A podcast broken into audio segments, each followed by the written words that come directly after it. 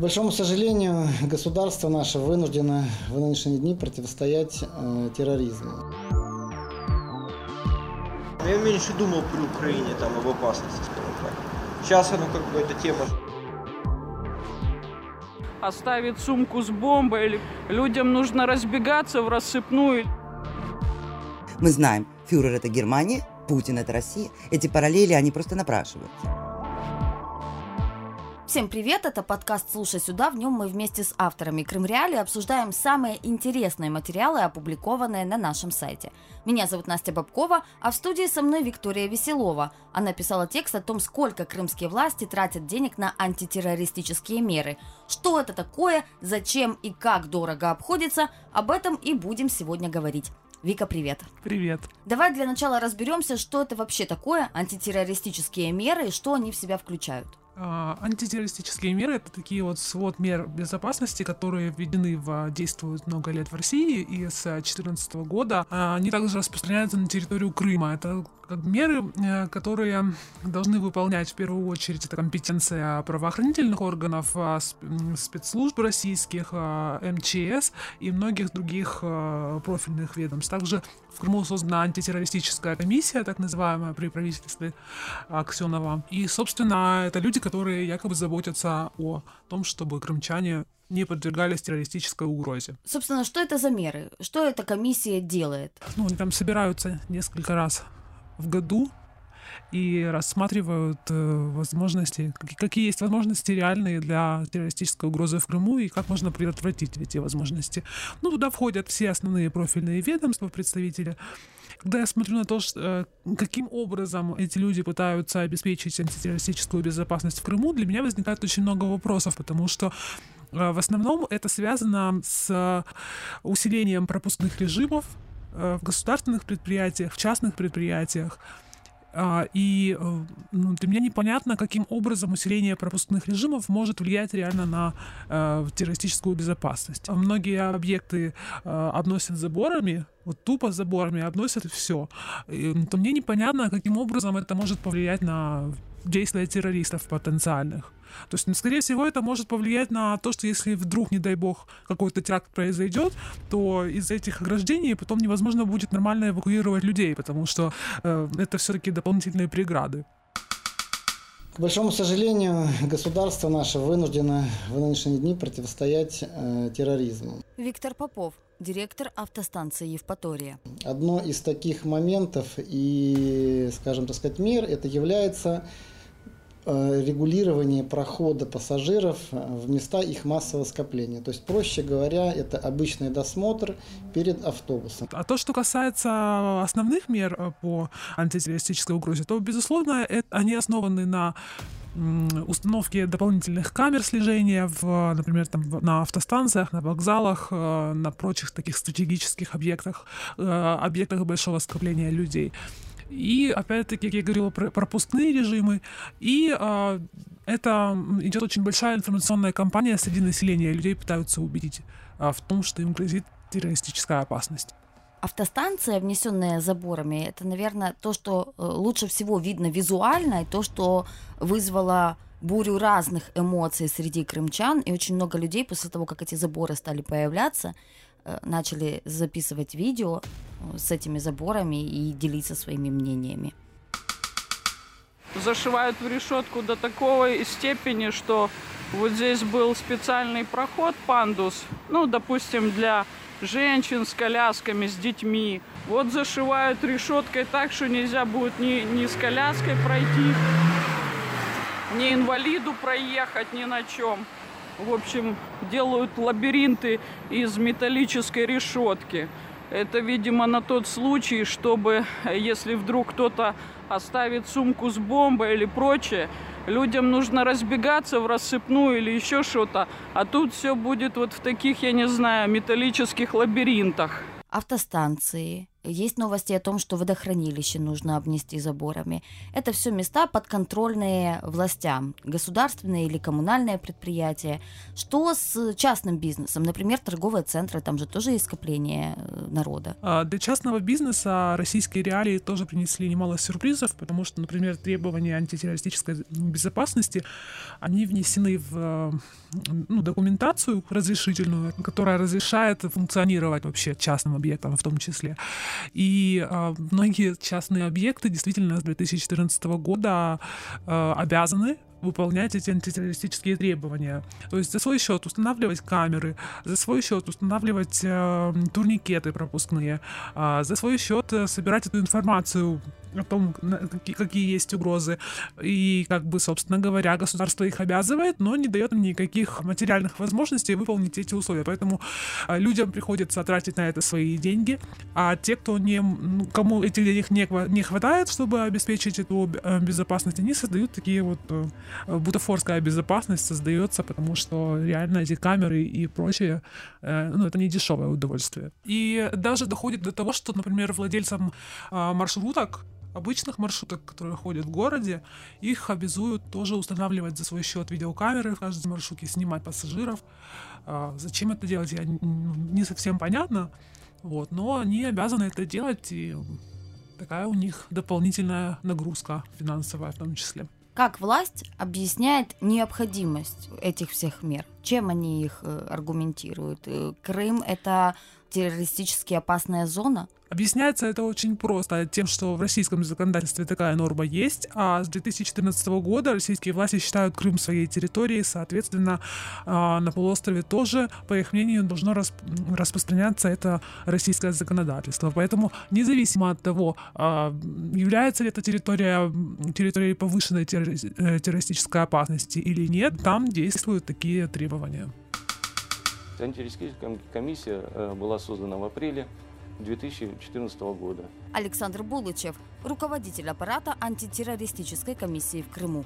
Занимается она профилактическими мероприятиями э, касательно антитеррористической деятельности в Республике Крым. Хочу также отметить, что антитеррористические комиссии созданы не только э, республиканская, созданы во всех муниципальных образованиях. Республики Крым. То есть 25 у нас антитеррористических комиссий созданы, которые непосредственно занимаются всеми этими мероприятиями уже на местах. У нас есть оперативный штаб, его возглавляет начальник управления ФСБ. В своем материале ты считала, во сколько эти все антитеррористические меры обходятся бюджету. И вот давай об этом поговорим. Какие статьи самые дорогие вышли? А, да, действительно, сегодня в российском портале госзакупок можно найти очень много объявлений о том, как различные органы власти Крыма закупают услуги по обеспечению этой антитеррористической безопасности. И там есть э, достаточно внушительные суммы. Например, мне удалось найти, что в этом году, за вот первые полгода прошли, вот только за первые полгода объявлено 5 э, тендеров на, на общую сумму больше 30 миллионов рублей. То есть это достаточно немалые деньги. Обращу внимание, что, например, Черноморнефтегаз, а, его услуги, я немножко это отвела в другую э, область, потому что, э, например, в этом году э, Черноморнефтегаз закупает э, услуги по охране своих объектов, военизированная охрана и невоенизированная охрана, и у них там указано, что теперь формировать свою охрану они должны с учетом этих антитеррористических мер. И, соответственно, когда это все, все посчитали и выверили, выяснилось, что э, сумма на эту охрану теперь будет составлять 80 миллионов рублей ну, как бы, ну, невозможно определить э, четко из этих тендеров, а, э, сколько, какая сумма пойдет именно на этот антитеррор, а какая именно на охрану. Но там в течение, ну, в, этом документе несколько раз указано, что это э, основано на этих мерах антитеррористической безопасности. В твоем материале упоминается очень интересная ситуация со стадионами, которые и так там есть уже забор, он там изначально предусмотрен для того, чтобы люди без билетов не смотрели футбол, и теперь там нужен еще другой забор. Расскажи об этом, пожалуйста, детальнее. Да, сейчас э, в российском портале госзакупок э, присутствует э, объявление от Центра подготовки сборных команд Крыма, и у них они закупают услуги по подготовке проектно-сметной документации по обеспечению, опять-таки, этой антитеррористической безопасности. Скорее всего, это предполагается предполагает то, что там будут устанавливать тоже какие-то инженерные сооружения, связанные вот э, с обеспечением антитеррора. Но вот тогда непонятно, э, устанавливать они их будут на стадионе. То есть стадионы подготовки спортсменов э, к соревнованиям. Описано как то, что это будет, что оградить нужно будет стадионы. То есть ну, нужно понимать, как понимать, как написано. То есть, возможно, мы сможем это больше узнать, когда эти работы начнутся. Но в данный момент пока что это закупается документация по подготовке э, этих мер антитеррора. Но вот возникает вопрос, э, каким образом спортсменов сможет защитить забор дополнительный. Каким образом? А вообще, когда я смотрю на эту ситуацию в России э, с этой истерией, антитеррористической истерией, у меня возникает вопрос, такая ассоциация, что как будто вот люди попали в какой-то э, 19 век, и э, там еще наверное, не знали слово терроризм, но вот они попали с этим новым словом в 19 век и пытаются как-то а, обезопаситься заборами. Хотя, э, если посмотреть, каким образом в нынешнее время действуют, э, происходят террористические акты, то мы понимаем, что они э, ну, никакой забор вас спасти не, не сможет. Сегодня в мире существует достаточно много прогрессивных технологий, которые позволяют отслеживать перемещение людей, которые позволяют устанавливать запрещенные предметы, которые проносятся в те или иные здания. И для этого не нужны заборы. Это достаточно это электронные э, приспособления, приборы, которые стоят, в принципе, ну, я думаю, они будут стоить не меньше, чем э, в госзакупках крымских властей, которые, э, тех сумм, которые там сейчас фигурируют. Вот. И они будут более эффективными, чем просто заборы. В 2016 году буквально на всех экранах все крымские СМИ обошли заявление руководителя аппарата антитеррористической комиссии Александра Буличева о том, что в школах э, начинается борьба с терроризмом, начинают вводить антитеррористические меры. На первом этапе мы хотим обеспечить полностью видеонаблюдением эти все объекты, и физической охраны. То есть э, будем уходить от вахтеров, от э, бабушек, от сторожей и будем ставить профессиональную охрану. И, э, естественно, эм, будем ставить так называемые шагомеры. Это имеется в виду это турникет, только а будут у всех детей чипы с фотографиями.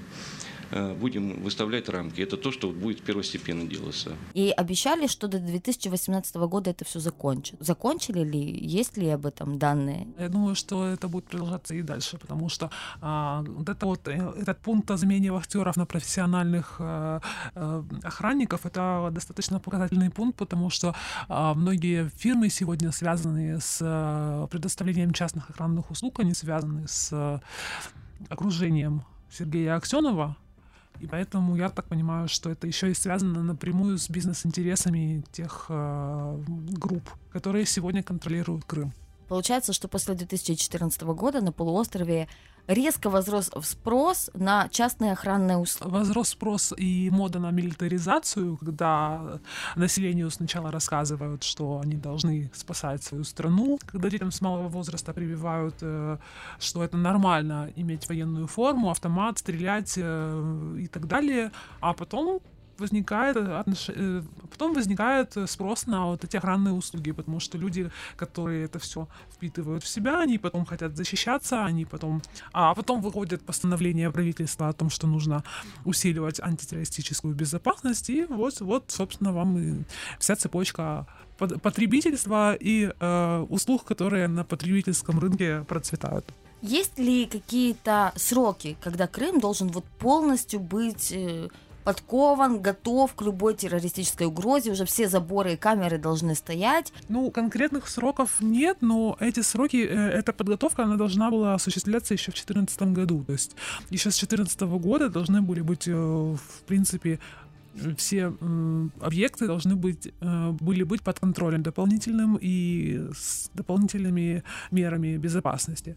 Но поскольку это достаточно дорогостоящее удовольствие, то этот процесс растянулся на годы. Ну, и там еще есть что делать. А, честно говоря, я тоже с, с, с интересом слежу за этим процессом, потому что мне интересно просто действительно, сколько заборов в Крыму появится, и что еще оградят из того, что не оградили. Ну да, то есть интересно, сколько их вообще нужно. Ты подсчитывала, сколько за год к примеру, тратится? Это сложно подсчитать, потому что не все закупки отображаются в реестре закупок, и мы, и мы не можем подсчитать, сколько на это тратит денег частный сектор, потому что это вообще не учитывается нигде в публичных данных. А, но а, я могу точно сказать, что из тех данных, которые есть, это десятки миллионов рублей в год. Известно ли нам о каких-то странах, других, кроме России, а вместе с ней уже получается и Крыма, потому что там де-факто российские законы действуют. Есть ли страны, которые вот еще заборами ограждаются от терроризма? Я таких стран не знаю. Может быть, э, э, это какая-нибудь Северная Корея или что-нибудь еще такое. Но посмотрите, в Европе, в Америке, э, страны Америка, страна, которая подвержена терроризму, потому что там тоже происходят периодически очень э, неприятные вещи, но там нет заборов, там все контролируется совершенно другими технологиями. Эти технологии незаметны человеческому глазу, то есть люди приходят в какие-то большие места скопления людей, и они могут даже не знать, что там ведется видеонаблюдение, что там ведется контроль за э, запрещенными предметами, потому что это все очень техно...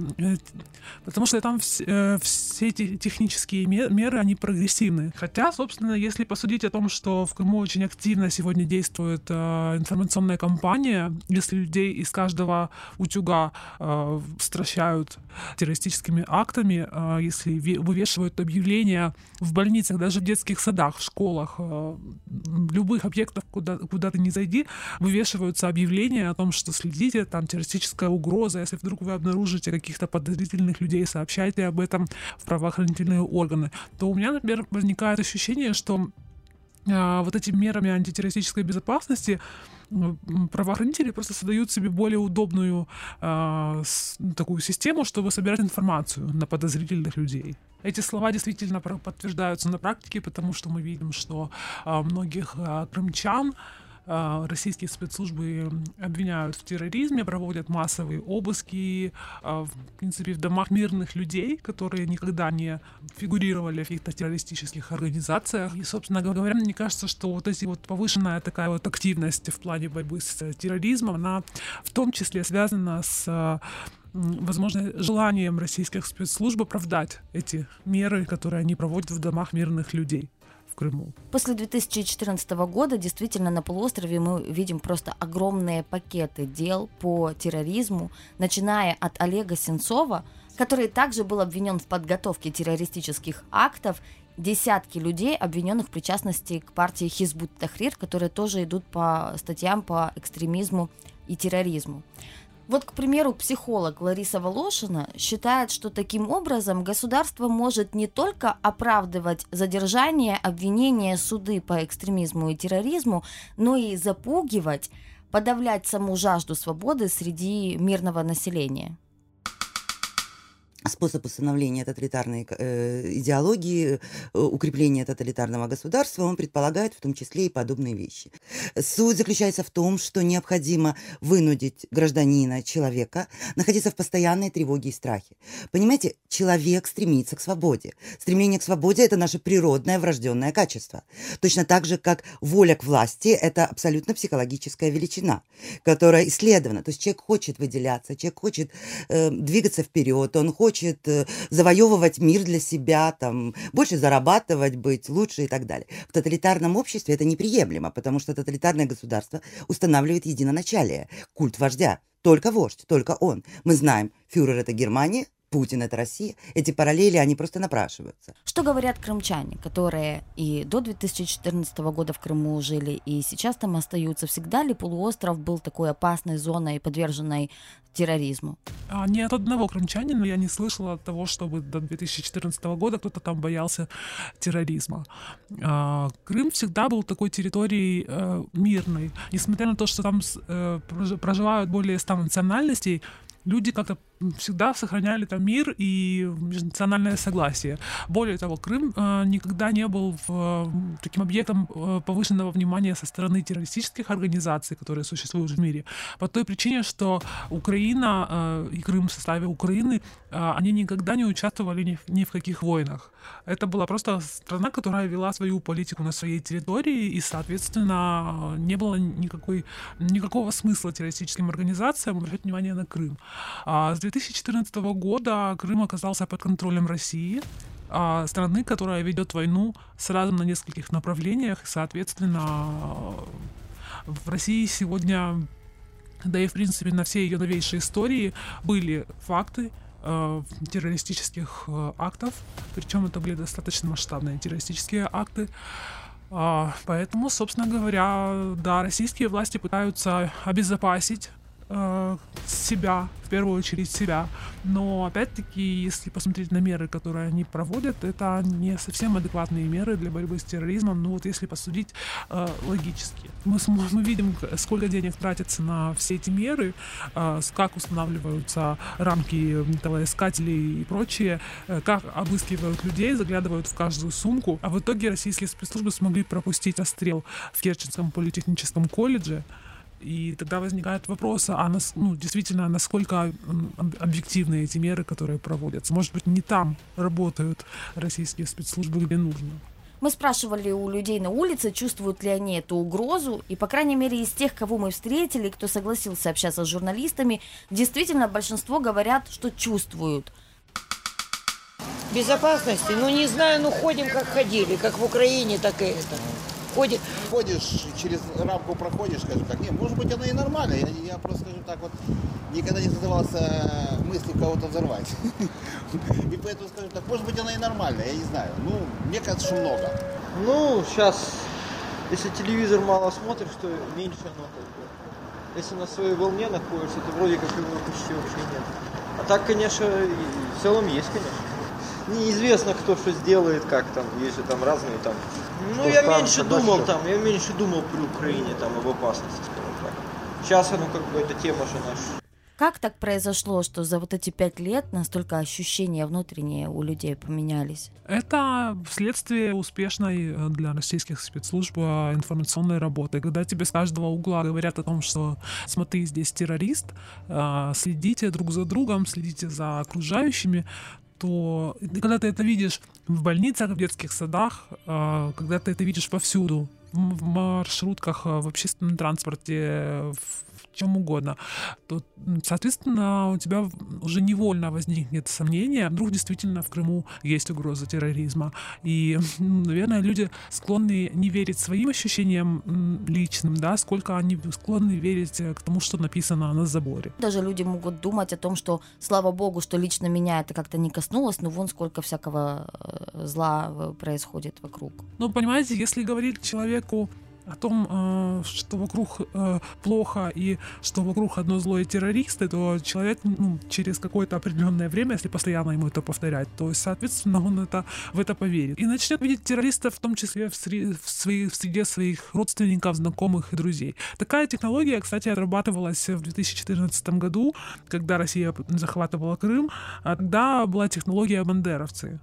Тогда говорили о том, что в Крыму много бандеровцев, они приехали расправляться с местным населением.